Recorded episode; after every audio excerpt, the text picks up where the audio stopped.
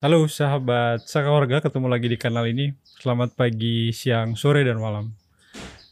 Hari ini luar biasa karena bisa silaturahmi ke sahabat baru. Ini kali kedua eh, Iya. kami bertemu dengan Mas Sofaisan. Iya. Terima kasih Mas. Makasih Mas. Sehat ya? Ya. Ketemu yang pertama di dunia maya, Iya, dunia fakta sekarang. Betul. Pertama kita via online ya.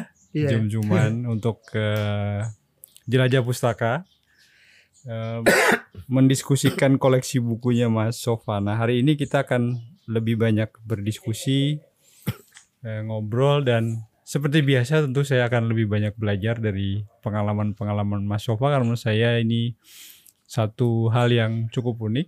Eh, Mas Sofa selama ini mendampingi eh, para eh, apa istilah istilahnya Mas Ya, ex napiter. ex napiter ya Ah, Ex napiter. dan di rumahnya ini disulap menjadi sebagian rumahnya tepatnya disulap Iya. menjadi eh, perpustakaan dan tempat untuk bertemu ya. Iya, Eh, dan namanya lucu ini rumah daulat buku.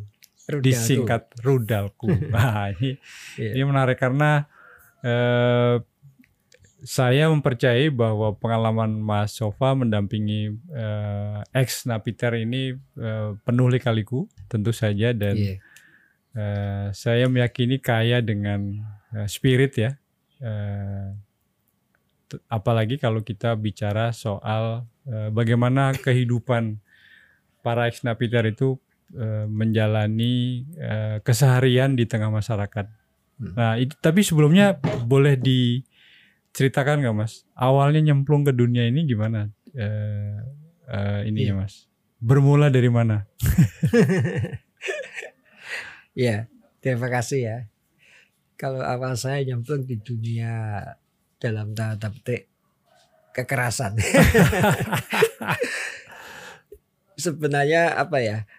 Saya seawal memang udah agak punya empati ya Hmm, dan bekerja di lingkungan yang ya counter narasi, Oke. media counter narasi dari 2007 kemudian 2011 akhir saya diajak teman hmm, untuk ikut sebagai peneliti di bidang radikalisme dan Oke. terorisme. Oke. Iya. Dari situ mulainya ya. Iya. Tapi memang sejak awal kalau eh, apa namanya mengetahui saya baca-baca nih perjalanan Iya. hidupnya Mas Sofa memang anti mainstream dari dulu ya. Nggak senang yang Iya. mainstream. Kalau tadi Mas Sofa menceritakan di awal itu diajak teman untuk melakukan riset ya atau kajian. Sebelumnya sudah punya bayangan nggak Mas ketika awal eh, ikut riset itu mem- memang akhirnya mau nyemplung ke dunia ini atau Eh, saya merasakan ada apa ya estafeta gitu ya. oke Dari apa yang saya lakukan sejak 2003 ya, Hmm. 2004 saya Oke. bergerak di bidang media yang counter itu 2007, kemudian 2011 itu saya diajak ke dunia seperti ini. oke Jadi seperti ada estafeta sehingga bukan sesuatu yang mus maskul lah buat saya. oke Dan saya sangat menikmati dunia seperti ini. Saya bisa berjumpa dengan mereka-mereka yang dulunya pernah jatuh terperosok Hmm. dalam tindak pidana terorisme Mhm. dan kita berkawan, saling berkomunikasi, bahkan bersahabat dengan mereka. Oke, Ya seperti keluarga lah. oke. Hmm. Nah, sampai menemukan eh, kalau boleh saya sebut boleh nggak saya sebut ini upaya deradikalisasi, Mas atau sebetulnya enggak? Kalau menurut Mas Sofa? Ya. Boleh ya? Saya kira nggak apa-apa, mungkin Oke. moderasi ya. Oke, Istilah moderasi ya. Itu Iya. lebih lebih smooth Lebih kayaknya. ya. smooth. Nah, sampai ketemu metode literasi ini eh, butuh proses berapa lama, Mas? Iya. Ini selama galang gulung penelitian Hmm. tentang radikalisme dan terorisme itu hingga tahun 2017 dari mulai 2011 akhir itu ya eh, saya melihat ada beberapa ada hal lah ya metode dalam hal ini yang belum banyak dilakukan secara metodis Hmm. dan sistematis gitu. Oke. ya. Eh selama itu kan saya menjalani apa yang sudah dititahkan oleh lembaga yang meng-hire Oke. saya. ya. Oke. Proses moderasi yang seperti ini, seperti itu. Ketika saya di lapangan saya berjumpa dengan para ikhwan istilahnya ya. Hmm. Eh, Oh, sa- Mas Sofa menyebut mereka Ikhwan, ikhwan ya? iya. Oke. saya berdiskusi, ngobrol, ketawa ketiwi. Hmm. Saya melihat ada sesuatu yang kurang dalam hal ini, Oke. Ya, yaitu literasi. Oke. Ya, kemudian saya pikir-pikir itu 2016 benar ya Hmm. muncul setelah mengkristalisasi dari mulai 2011 akhir itu tapi saya belum berani bergerak dulu Hmm. masih berpikir konsepnya itu apa Hmm. terus saya coba torehkan dalam semacam profil gitu saya Oke. tulis acak-acakan dulu terus Oke. akhirnya saya menemukan eh, saya secara clandestine ini tadi saya tulis dalam Hmm. sebuah profil saya masih mencari bentuk Oke. literasi oke tapi Hmm. bentuknya bagaimana Hmm. kalau literasi sekedar mendistribusikan buku membagi-bagikan buku ke para ikhwan Hmm. oleh lembaga-lembaga maupun LSM saya kira itu sudah dilakukan Oke. Eh, menurut saya kok perlu ada yang lebih maknyus gitu ya Hmm. Terus akhirnya saya ketemu konsep itu Oke. harus melakukan literasi dengan basis rumah para ikhwan sendiri. Hmm. Jadi rumah mereka sebagai basis gerakan literasi. Oke. Jadi mereka perlu membuat pustakaan di Hmm. rumah. Kemudian rumah itu menjadi taman baca, TBM taman Oke. baca masyarakat. Oke. Jadi berangkat dari rumah. Kita harus kembali ke rumah. Saya Hmm. bilang kayak gitu Hmm. saya konsep kayak gitu. Oke, setelah konsep itu ketemu, kemudian saya juga mikir ini siapa yang bisa saya ajak seperti ini Hmm. di kalangan ikhwan. Oke. Karena eh, di atas kertas mungkin pikiran saya waktu itu nggak mudah mengajak Ya, mereka, ya, ya, ya. ya. mengajak literasi, bukan Oke. mengajak untuk yang konkret gitu ya, yang Hmm. berusaha apalagi rumah mereka yang dipakai itu yang Hmm. saya puyeng juga waktu itu. Tapi ya sudah Bismillah saya coba untuk proses rekrutmen lah istilahnya. Hmm. Mengajak ya. Iya mengajak. Oke. Jadi dari 2017 awal- berapa September ya saya ingat saya. Hmm. Sebelum September ya. Nah 2017 saya lupa bulannya. Tapi September itu buat saya tonggak ya. Karena Oke. sudah ada yang masuk.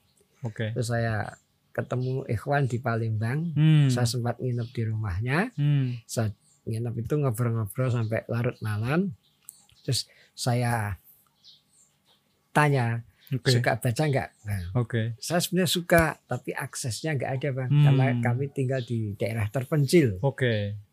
lima jam dari kota Palembang Oke.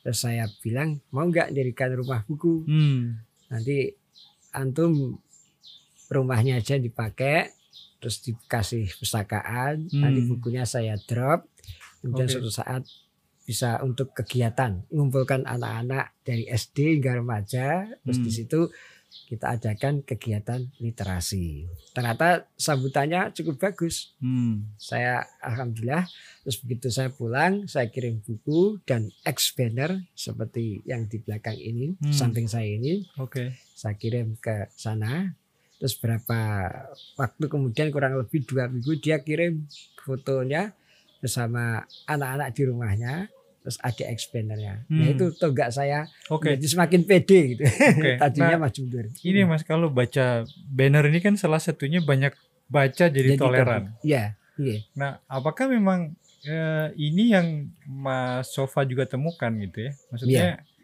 eh, relevansi orang disuruh atau ex napiter atau Iya. ikhwan disuruh baca iya itu eh, memang itu ad- adalah upaya yang yang ditemukan Mas Sofa sebagai upaya moderasi atau atau gimana? iya saya baca-baca dari jurnal maupun internasional maupun nasional Mhm. ada tesis bahwa seseorang bisa menjadi radikal Mhm. salah satunya adalah kurang baca Oke. ya kurang baca ini menarik buat saya waktu itu masih tahap membaca Hmm. kemudian di lapangan saya juga menemukan hal seperti itu jadi saya koneksitaskan Hmm. dengan ketika saya di lapangan saya temukan mereka yang terjerat ke dunia seperti itu sudah sampai ke tindak pidana terorismenya Hmm. memang eh, kebanyakan ya kurang literasinya.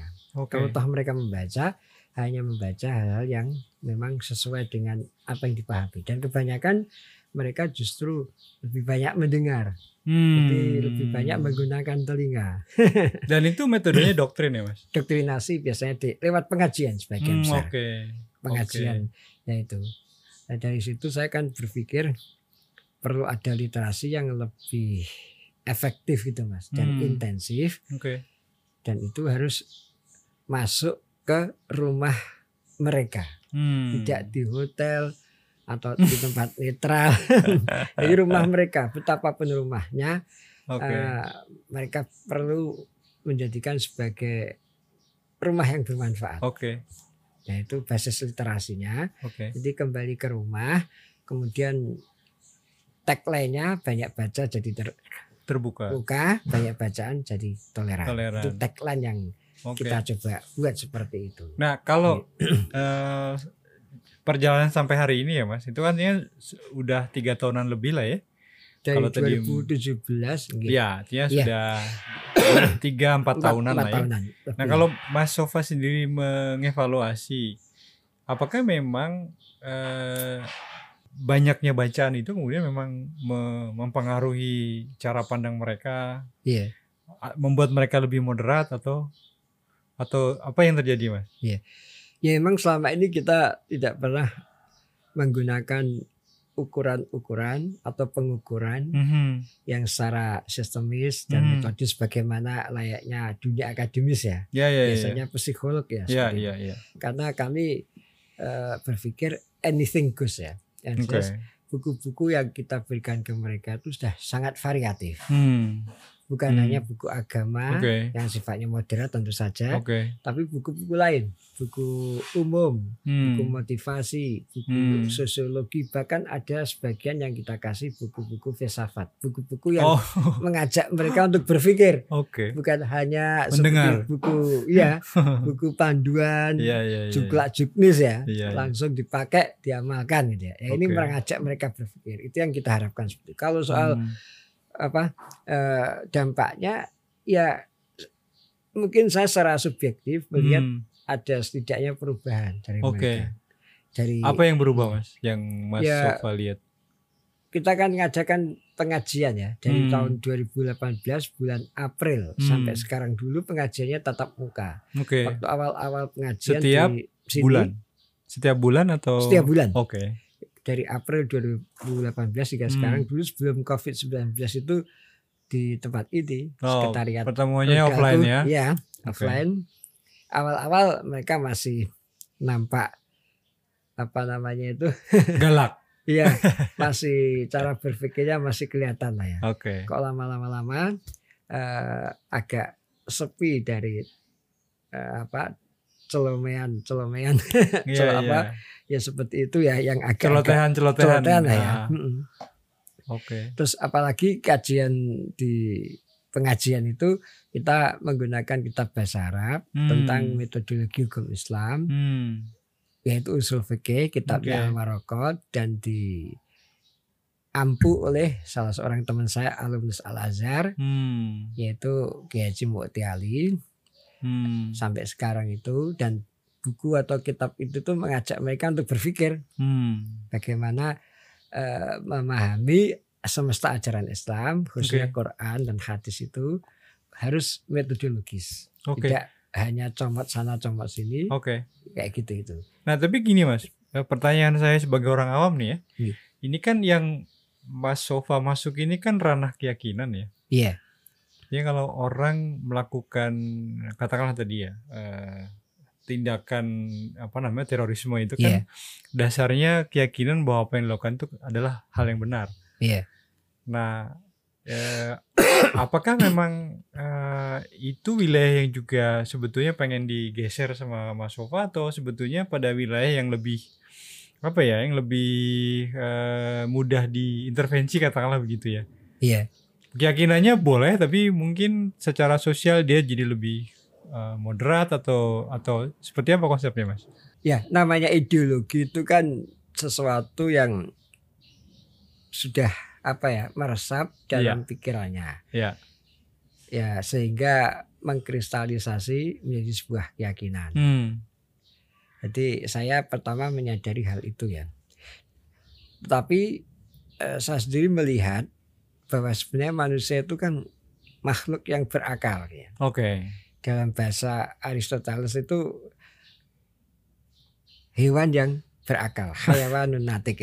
manusia itu seperti itu. Jadi Oke. perlu dilihat dari nalarnya Hmm. sebelum melihat dari aspek yang lain. Oke. Manusia bisa bertindak, bisa melakukan ini berporos pada akalnya, nalarnya. Kalau Hmm. nalarnya itu eh, sudah istilahnya apa ya, tidak lurus Hmm. atau ada yang rusak kayak gitu ya, atau apa, itu akan mempengaruhi tindakannya. Hmm. Saya masih percaya itu dan Oke. para filsuf Yunani juga percaya seperti itu bahwa Hmm. kebajikan tindakan yang kita lakukan itu berporos pada Akal. kesahihan nalar. Hmm. Kalau nalar kita sahih, tindakan kita menjadi sahih gitu ya. Hmm. Lurus gitu ya. Saya masih percaya seperti itu Oke. ya, walaupun saya berhadapan dengan sebuah ideologi. Hmm. Berikutnya ya bagaimana mencairkan sumbatan ideologi itu Hmm. yaitu dengan membaca. Oke. Saya kira seperti itu. Dengan membaca sebanyak-banyaknya berbagai tema buku, Hmm. bukan hanya buku agama saja Hmm. dan buku agama itu bukan hanya buku agama yang sesuai itu. Jadi Ya. masih diklasifikasi lagi. Ya. buku agama yang gimana? Dengan membaca sebanyak-banyaknya itu akan melahirkan satu kearifan ini.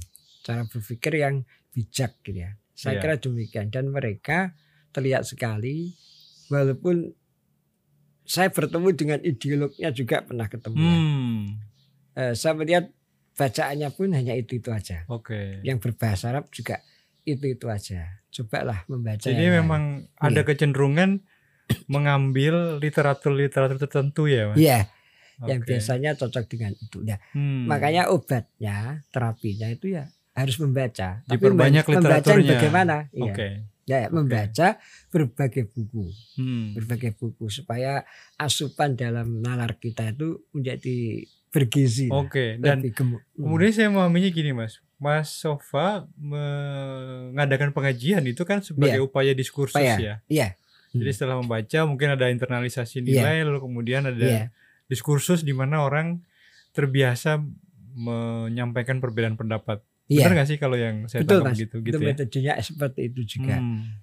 Jadi waktu eh, untuk waktu kita mengajak mereka, Hmm. rumah mereka itu supaya bermanfaat. Oke. Hidup banyak sekali dan kita Oke. punya rumah juga upaya yang luar biasa. Oke. Makanya rumah itu harus punya pustakaan dan Oke. bermanfaat buat warga sekeliling. Ya, ya. Gak ya. usah sampai ke mana-mana lah ke Oke. Irak, ke Sam atau ke Afghanistan ya. Cukup kita mengajak warga sekeliling iya, iya, itu sudah jihad yang luar Betul. biasa. Betul. Ada dalilnya saya bilang gitu. Oke. Dalilnya hadis juga ada. Oke. Seperti rumah saya ini saya jadikan sebagai markas buku-buku saya taruh di sini tempat meeting point Hmm. bahkan melting point Hmm. melting pot ya Iya. buat teman-teman semua silahkan di sini membaca ngobrol diskusi silahkan nah itu sebagai replika supaya menjadi replikasi mereka mereka Hmm. bisa menduplikasi rumah mereka menjadi bermanfaat Oke. dan saya masih percaya membaca itu bisa apa ya mereduksi lah Hmm. Karena dengan membaca semakin banyak catatannya seperti itu dan banyak contoh ini. Di Hmm. antara ikhwan ini pengakuannya ke saya ada yang apa namanya mulai sadar Oke.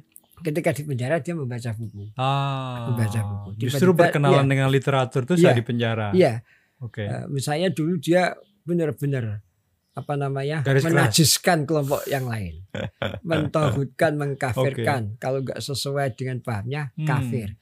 Tapi suatu saat di penjara dia membaca ini buku agama. Hmm. membaca kisah sahabat Nabi dia Hmm. cerita kayak gitu Oke. dan bahkan juga membaca eh, bagaimana sikap Nabi terhadap agama lain. Hmm. Ternyata di situ dikisahkan Nabi begitu eh, toleran, Iya, iya, iya. sahabat juga begitu toleran. Hmm. Nah akhirnya dia tersadarkan ternyata Hmm. Eh, apa yang selama ini saya dapati, terus para ustadz-ustadz yang Hmm. mengajak saya seperti ini tuh Hmm. nggak nggak tepat. Itu dia mulai Oke. gelisah, Oke. mulai gelisah. Saya jadi kebayang kayak proses perjalanannya Malcolm X nih, Mas. Ya, oke. ya mungkin Malcolm Kira-kira X, begitu iya. ya. Iya. Jadi kalau Malcolm X kan karena kemudian pergi haji, dia Iya. melihat realitas bahwa Iya. Muslim di berbagai dunia itu punya Betul. apa, ritual yang berbeda-beda meskipun ibadahnya sama kan Sama. Ka'bah semuanya gitu ya. Iya, Oke. iya, iya. Dan apa ya? Literasi ini kan tuntutan Al-Qur'an. Ayat yang pertama kali Iqra. itu kan Iqra. Iya Saya iya, bilang ke mereka, Iya iya.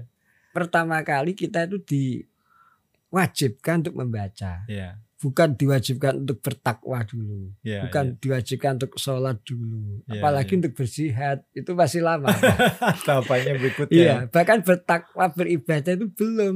Iya iya. Orang bertakwa dulu. beribadah tanpa membaca, berarti ilmunya berkurang ya. Ya Hmm. istilahnya ibadahnya enggak Iya. enggak bergizi gitu. Itu dalam kalau dalam konsepsi Pancasila itu kan berketuhanan yang berkemanusiaan itu. Nggih, misalnya ya betul. Kira-kira begitu ya. Jadi Oke. ada korelasi yang inherent lah saya kira Oke. seperti itu. Nah, kalau tadi Mas Sofa mengatakan mulailah dari rumah Iya. sehingga kemudian eh, dia bermanfaat ya bagi lingkungan sekitar Iya. gitu. Saya cuma membayangkan ini, Mas. Bagaimana sebetulnya potret teman-teman kita ini, eh, saudara-saudara kita Iya. ini atau ikhwan-ikhwan yang dalam terminologinya Mas Sofa tadi ya, selepas dari katakanlah masa hukuman gitu ya dari Iya. penjara itu kan menghadapi realitas baru ya. Iya. Kalau boleh kita bahasakan juga itu kan juga new normal ya. Iya, ini Normal normal. baru. Betul, Mas. Iya. Eh, ada stigma pasti kan dari Iya. eh, masyarakat sekitar. Nah, saya membayangkan ini satu tantangan yang cukup berat. Apa Iya. sih sebetulnya yang yang Mas Sofa lihat ya? Potret seperti apa yang Mas Sofa lihat dalam kehidupan mereka sehari-hari selepas eh, mereka dari eh, penjara, dari tahanan ketika Iya. kembali ke ke lingkungan sosialnya. Mas? Iya. Iya. Itu realitas yang memang harus dihadapi Hmm. dan realitas itu benar-benar faktawi. Selama Hmm. ini kan mereka seakan-akan hidup dalam dunia ide, Ya, dalam gua ya. Plato ya, Ya, ya, istilahnya ya, ya, ya. Oke. mengharap khi- apa kekhalifahan Islam, khilafah Hmm. Islam, daulah Islam, negara Islam, Hmm. hal-hal yang sangat idealis. Oke. itu. Dan apa yang mereka Iya. lakukan Iya. ganjarannya surga gitu Iya ya kira-kira ya. surga menjadi pengantin dan Iya, sebagainya. iya, Bayangannya iya. waktu mereka berada di jaringan, Hmm. berada di sel-sel, Hmm. lembaga yang sudah melakukan tindakan, Hmm. itu saya istilahkan mereka hidup di gua Plato gitu. Hmm. Jadi wah ini yang paling benar dunia. Nah sekarang begitu dia di penjara bertahun-tahun kemudian keluar ini baru terasa Oke. kaki ternyata menginjakkan kaki di bawah apa kaki menginjak Bumi. bumi, gitu ya Iya, iya, bukan iya. mengawang gitu Iya iya iya iya. itu ya ya kita ini ternyata hidup di bumi Oke. bukan di akhirat atau di mana itu Iya, masih iya. nantilah nah ini saya kira ada satu keterperanjatan ya Hmm. buat mereka itu ada eh, yang saya coba temui Hmm. refleksikan dari kehidupan mereka seperti itu Hmm. mereka menjadi sadar oh saya punya anak istri selama Oke. ini saya tinggalkan Oke. saya barusan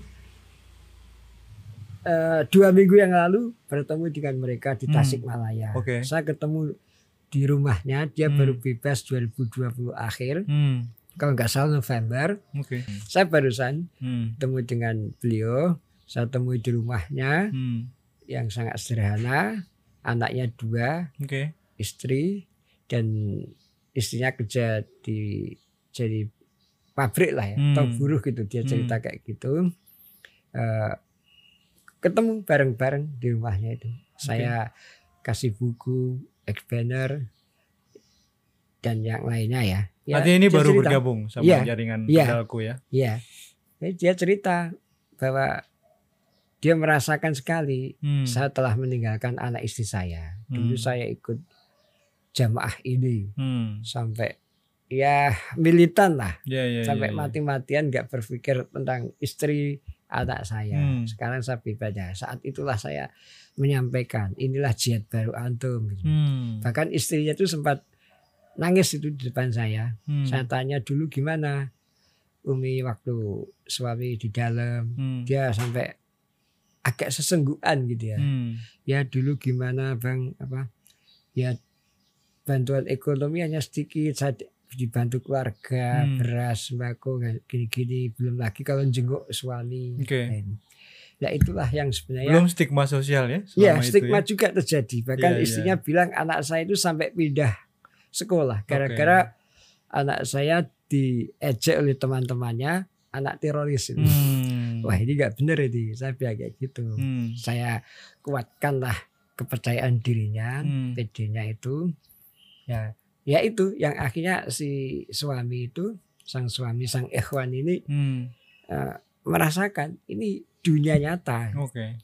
bukan dunia yang seperti itu ya. Ya, ya, ya. kebayang-bayang imagine Dan Iya. ini kan banyak hal- banyak orang yang tidak me- me- me- memotret ya mas Iya. sampai sedalam itu ya. iya Bagaimana eh, ketika ex napiter itu kembali ke dunia sosialnya, Iya. tantangannya justru eh, juga tidak kalah beratnya ya. Iya, Ketika tidak satu kalah sisi kan Hmm. bagaimana kita memastikan mereka tetap moderat gitu ya. iya Hmm. Sisi yang lain bagaimana masyarakat juga sebetulnya tidak memperkeras ideologinya dengan stigma itu kan Iya. itu kan bisa bolak-balik tuh Mas ya? iya Hmm. ya namanya satu tindakan yang katakan melanggar hukum ya Hmm, bukan hanya masalah terorisme ini kriminalitas Iya, iya, narkoba iya. itu mungkin masyarakat juga akan Ngasih label ya. mempunyai semacam stigma Iya, labeling ya tapi terlebih secara khusus soal terorisme Iya. ini mungkin agak lain daripada yang lain ya Iya, iya, iya. yaitu makanya dengan rumah mereka sebagai poros kegiatan Hmm. dengan mengadakan giat kita kan ingin tahu sejauh mana nantinya Hmm. si ikhwan kita ini bisa menarik mengajak warga sekitar Hmm. ke rumahnya Hmm. untuk giat literasi. Oke.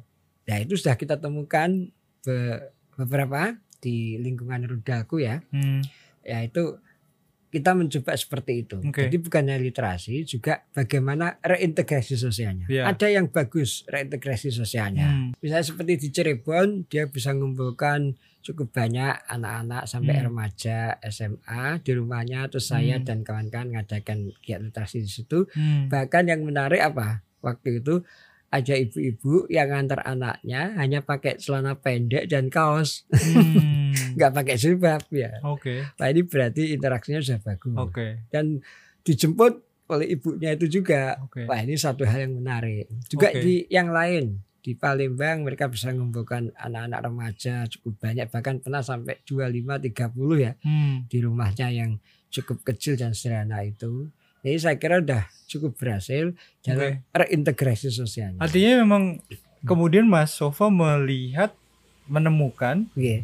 bahwa buku ini memang cara cara apa ya eh, metode yang lebih smooth gitu ya untuk Iya. untuk dari sisi ikhwannya Iya. dia eh, peluang untuk moderasi lebih besar karena lebih banyak Iya. literatur yang dibaca Iya. Lalu kemudian ketika rumahnya dijadikan Iya. eh, apa namanya pusat kegiatan Iya. bersama masyarakat dengan bukunya itu Iya. juga satu metode yang lebih natural gitu ya untuk Iya. reintegrasi sosial gitu ya mas. Eh, saya percaya dengan literasi Hmm. mungkin lebih khusus buku Hmm. walaupun sebenarnya literasi kan maknanya lebih luas ya nggak hanya membaca Ya tapi memang kita masih tahap buku. untuk mendorong mereka mau membaca Oke. itu tahapnya gitu Dan ini buku cetak ya kalau buku cetak itu ya? pameo kami kembali ke buku cetak Oke. kalau pakai gadget mereka sudah ahli lah Iya, sudah iya. lebih jago daripada saya Iya, saya iya, ini iya. gaptek lah Iya. mereka lebih Generasi jago kita ini generasi dinosaurus mas. dinosaurus generasi kolonial mereka canggih-canggih Oke. saya percaya itu Hmm. karena dengan buku eh, bisa punya multiple efek lah ya Hmm. ya tadi melalui literasi buku itu dibaca oleh keluarganya anak Hmm. istrinya Ya, karena ya. di rumah kan punya pustakaan yang Ya, kita ya, supply ya. buku Ya. terus kemudian yang kedua ngadakan kegiatan untuk taman baca masyarakatnya Hmm.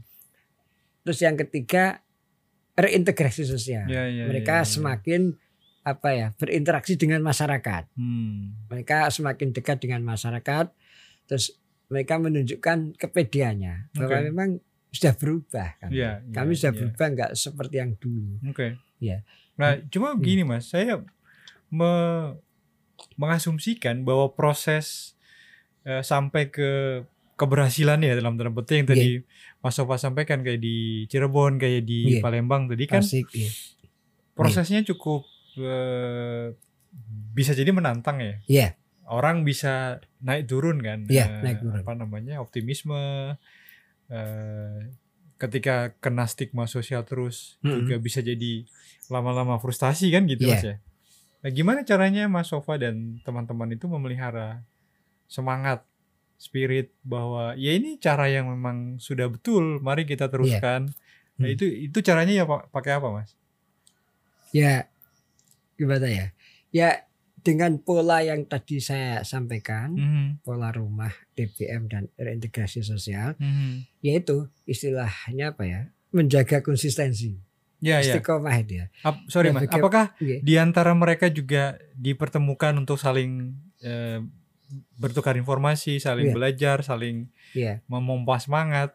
Ya, memang belum eh, kami melakukan itu itu apa ya? Masih sederhana lah ya. Oke. Belum bisa terpola secara lebih itu. Yang penting buat kami itu mereka sudah punya perpustakaan Hmm. dan mau bergiat literasi. Oke. Buku-bukunya bisa dibaca keluarganya. Oke. K- Kami memang punya agenda-agenda pertemuan dan tapi berhubung kami ini lebih banyak mandiri, Hmm. jadi belum bisa melakukan hal seperti itu. Tidak Oke. seperti LSM.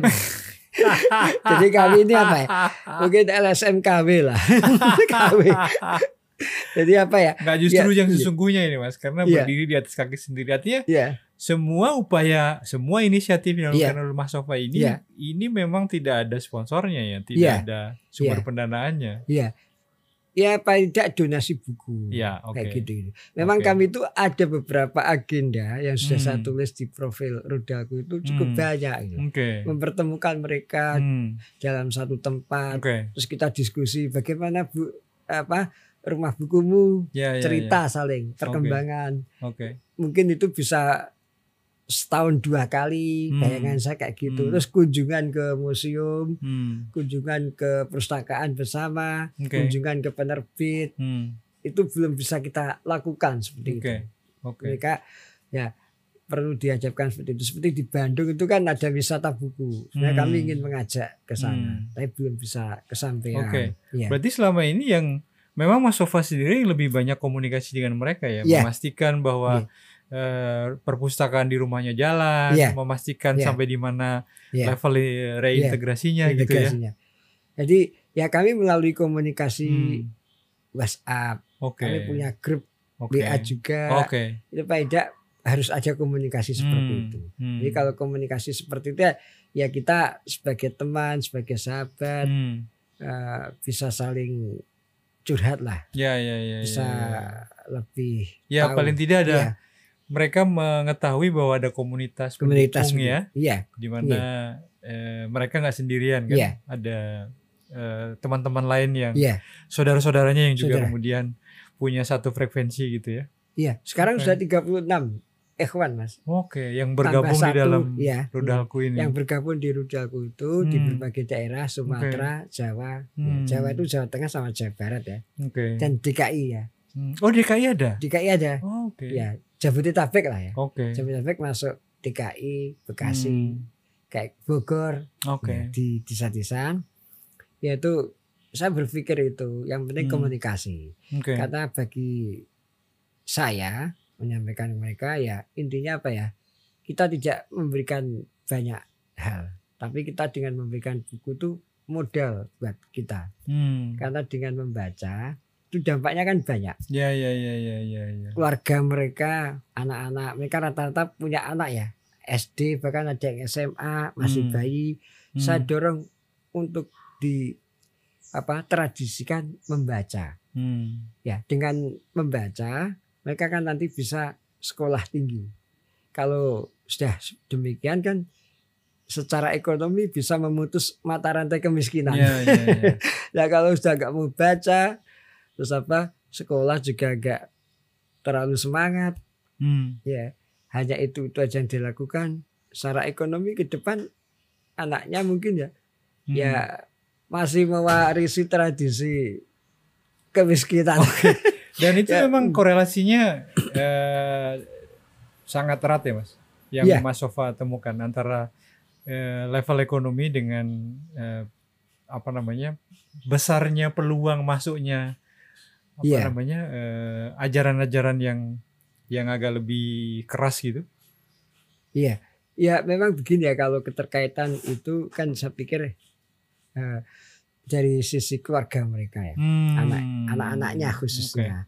Jadi kita mendambakan, mengharap, mendorong orang tuanya para ikhwan ini Hmm, supaya jihad keluarga. Oke. Anak antum dididik membaca, Hmm. terus nanti jihad untuk mengajak warga sekitar. Enggak anak-anaknya. maksud saya gini Hmm, Mas. hmm. Di antara eh, para hewan ini, Iya, apakah Mas Sofa juga menemukan korelasi kenapa mereka masuk ke jaring- jaringan itu dengan status ekonomi? Saya apakah memang eh, kemiskinan itu Iya. relatif dekat dengan Iya. eh, mas apa namanya peluang masuknya iya, ajaran-ajaran yang yang eh, apa fundament ini Mas? iya. Ya memang eh, tidak semua Oke. faktor ekonomi, tapi Oke. faktor ekonomi ini juga dominan Hmm. selama yang saya lihat ya, khususnya Oke. di Jaku itu ya. Oke. Misalnya ada pengakuan mereka kalau melihat latar belakang kehidupannya dari keluarga yang katakan miskin ya Hmm. atau sederhana RSS lah Ya, kalau saya lebih baik bilang kayak gitu mereka cerita begini-begini ada yang pernah jadi kerja kuli sol sepatu Hmm. terus akhirnya tertarik ke dunia seperti ini Hmm. karena dipengaruhi oleh ya satu kelompok atau seorang ustadz Hmm. gitu akhirnya masuk lebih mudah accessible Hmm. lebih mudah ke situ Hmm. ya itu faktornya salah satunya tapi Oke. yang saya melihat justru dari karena RSS-nya ini Hmm. akhirnya mereka tidak berpikir soal literasi Hmm. ya akhirnya memudahkan itu nah, Ya, sekarang ya, ini ya, kita ya, isi ya. dengan literasi Oke. kemiskinan sebagai apa ya ya sebagai salah satu faktor seperti itu Tapi Walaupun tidak yang semua. paling dominan sebetulnya. iya iya Oke. memang perlu seperti itu dan kami melihat kan itu untuk memotong atau memutus mata rantai RSS-nya itu Hmm. ya dengan literasi kalau anaknya prestasi pinter bisa sekolah tinggi Iya, dia kan bisa betul. mengangkat ekonomi keluarga Dan sekaligus Hmm. juga kan me- Hmm. Memupus stigma ya. iya putus Kalau anaknya berprestasi di sekolah Iya. misalnya itu kan kemudian cara pandang tetangganya mungkin ya lingkungan sosialnya kan Iya. berubah ya. Nggih, nggih. Oke. saya bilang mereka eh, banyak contoh di negeri kita ini Hmm. anak itu kang becak bisa S3 di Inggris Ya, bebas semua Betul. biaya karena apa Betul. pinter dan betul. sekarang orang-orang pinter itu justru lahir dari desa bukan Hmm. dari Jakarta Jakarta sudah kayak gitulah ya hidupnya rusak. masih subtil ya kan masih apa tidak ada distorsi Iya, dan Jakarta, terbukti loh. Jakarta udah head on. iya terbukti anak yang dari Gunung Kidul Iya, betul. dari mana Kendal atau Iya. mana itu Iya. terus saya baca lagi saya tunjukkan saya dorong seperti itu Hmm. jadi Ya, ya, ya, makanya ya. Quran ikro dulu maksudnya seperti Iya, itu dengan iya. ikro kita bisa makmur Ya, ya, ya. bisa memutus rantai Oke. kemiskinan ibadah juga lebih bisa apa meresap gitu ya Hmm. bukan hanya sholat jungkur balik aja kan Hmm. Karena Dengan tahu ikro, ilmunya. tahu ilmunya Oke. berjihad juga tahu oh jihad Hmm. keluarga Hmm. itu luar biasa nggak mesti Ya. jihad yang lain karena jihad yang lain itu kan lihat kondisi Oke. kalau kita kondisi damai kok jihad itu kesempatan juga iya. Kalau saya juga nangkep di sisi yang Iya. lain pesan Mas Sofa ini kan berarti metode pengajian itu memang sebaiknya juga di Iya. di apa ya ditinjau ulang ya. Sebaiknya memang Iya. metode yang dialog, dialog metode yang Iya. mengetengahkan berbagai literatur Iya. gitu ya. Tapi Tidak- pengajian kami kan dialogis, Hmm. dialogis Oke. bebas mau ngomong apa aja bebas. Hmm. Yang penting ngajinya temanya ini Hmm. tentang metodologi, Hmm. Apa Hmm. memantik cara berpikir. Oke. Orang mau berpikir kan Oke. susah mengajak orang untuk berpikir. Hmm. Ya itu yang menjadi apa ya istilahnya upaya yang kami lakukan. Hmm. Jadi saya bilang tadi anything goes itu ya natural aja lah. Hmm. Saya yakin Oke, dengan oke. literasi, dengan banyak membaca, Hmm. Hmm. sumbatan-sumbatan yang ada dalam kepala kita itu lama-lama akan rontok, Hmm. Ada Oke. kolesterolnya itu kan hilang sendiri. Ibaratnya terapi kayak gitu. Secara tidak sadar. Terima kasih banyak Mas Ya, Sofa kasih, Mas. atas waktunya, ceritanya dan eh, Oke. inspirasi tentu saja ya dan Oke. semangat. Saya kira ini eh, sangat menarik dan belum banyak orang tahu eh, bahwa saudara-saudara kita atau Ikhwan Rudaler yang Iya. disebutkan Mas Sofa tadi memang eh, punya cara yang unik untuk menempuh Oke. normal baru ya Normal se- baru. sepulang dari eh, masa tahanan dan buku menjadi Iya. eh, pintu masuk yang eh, paling tidak sekarang dilihat oleh Mas Sofa terbukti eh, cukup efektif ya Iya. untuk upaya moderasi dan juga upaya eh, reintegrasi. Iya. Sukses terus Mas Sofa. Eh. Mudah-mudahan nanti kita bisa lanjutkan diskusinya mengunjungi saudara-saudara kita Iya. Ikhwan Ikhwan Rudaler Siap. untuk uh, memotret apa yang mereka alami secara Iya. langsung. Terima kasih Siap. sekali lagi Mas. Saya juga terima kasih.